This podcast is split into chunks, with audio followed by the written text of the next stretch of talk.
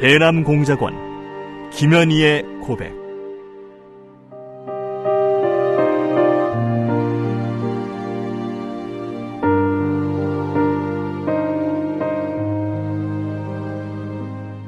나는 김정일의 친필 지시로 1988년 남조선에서 열리는 서울 올림픽을 파괴할 때 대한 공작 임무를 받고 100여 명의 남조선 노동자들이 탔던 비행기를 공중에서 폭파시켰다.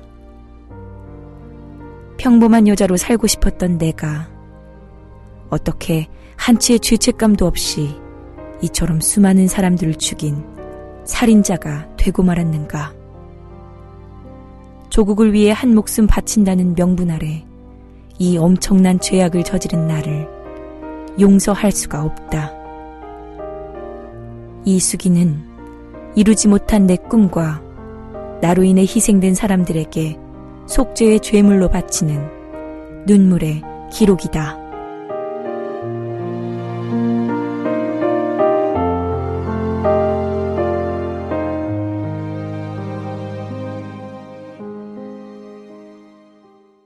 눈물의 고백 48번째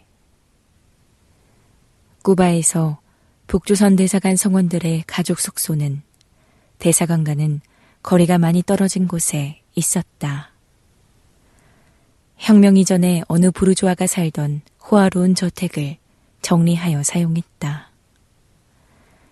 우리가 그 집에 입주할 때는 문 앞에서부터 각종 화려한 장식품으로 꾸며져 있었다고 한다. 그 후 부르조아의 잔재를 청산한다 하여 고급 조각품과 화려한 장식품을 모두 부숴버리거나 깨어버렸다. 나도 그 집 구조가 어렴풋이 기억에 남아있는데 그 집의 문은 커다란 철창살로 되어 있었다. 문을 열고 들어서면 탁 트인 정원과 곧바로 만난다. 푸른 잔디가 깔려 있는 정원에는 조명등도 설치되어 있었고 그네도 있었으며 하얀 탁자와 의자는 잔디의 새파란 색깔과 대조를 이루어 더 한층 빛났다. 정원을 내려다보며 자리 잡은 우아한 3층 건물이 우리 숙소였다. 나는 워낙 어린 탓에 멋모르고 꾸바 생활을 했지만 어머니는 꾸바에서 살던 시절을 꿈 같은 생활이었다고 가끔 회상하곤 하였다. 그럴 수밖에 없는 것이 조국에서는 상상을 할 수조차 없는 풍족한 생활과 자유로운 생활이었기 때문이었다. 취사를 할 때도 가스불을 사용했고 부식물과 간식거리는 며칠에 한 번씩 오는 식료 공급차를 이용하거나 여러 명의 아주머니들이 모여 장바구니를 들고 시장에 가서 구입했다. 시장에서는 각종 과일을 사기도 하고 상점에 가서 물건을 골라 바구니에 넣고 계산대에서 물건값을 지불하기도 하면서 편리한 생활 질서에 행복해 했었다. 나 역시 그 당시에는 몰랐지만 나중에 조국에서 성장하면서 꾸바에서의 시절이 꿈 같은 생활이었다는 어머니의 표현에 수긍이 갔고 동감이 갔었다. 꾸바에 살 때 나는 초콜레트 대장이라는 별명이 붙을 정도로 초콜레트를 노상 입에 달고 살았다. 그래서 지금까지도 치아가 좋지 않은 편이다. 정오 때쯤 되면 우리 집 앞으로 얼음 과자를 파는 냉동차가 지나가는데 그 찻소리만 나면 엄마한테 동전 몇 잎을 받아들고 뛰어나가 알라데로 하며 꾸바말로 얼음 과자를 외치며 아이스크림을 사 먹던 기억이 생생하다.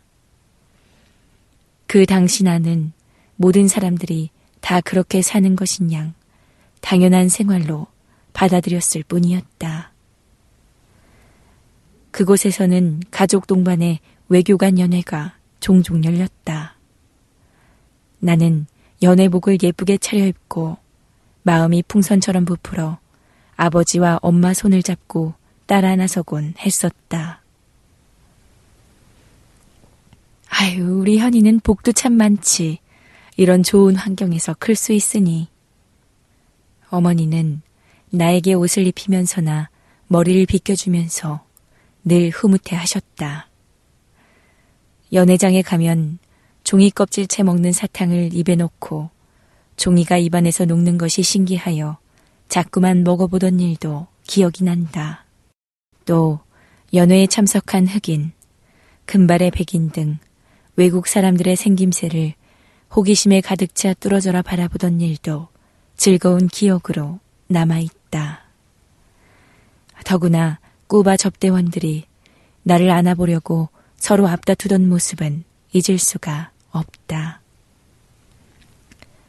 파티가 끝날 때쯤이면 참가한 어린이들에게 선물을 나누어 주었는데 나이와 키에 따라 크기가 각기 다른 인형을 주었다. 나는 그중 가장 나이가 어리고 키가 작아서 언제든지 작은 인형이 내 몫이었다. 어린 마음에도 그것이 섭섭하고 속상해 집으로 돌아와서는 시무룩해 있는 일이 많았다. 어떤 때는 연회에서 남은 열대 과일을 내 체격만큼이나 큰 바구니에 담아 집으로 끙끙거리며 끌고 올 때도 있었다. 그때부터도 성격이 알뜰하고 악착 같은 데가 있었던 것 같다. 우리 집 1층에는 피아노가 있었는데 어머니가 학교 시절 배운 실력으로 나에게 피아노를 열심히 가르쳤다. 그러나 귀국 후에는 피아노를 한 번도 쳐보지 못했다. 북에서는 가정집에 피아노를 들여다 놓는다는 것은 꿈꾸어 볼 수도 없는 일이었다.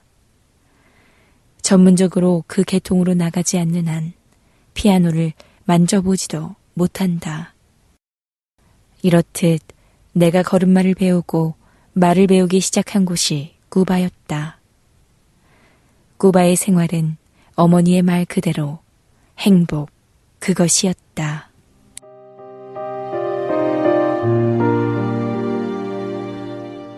대남공작원 김현희의 고백, 랑독의 박수연이었습니다.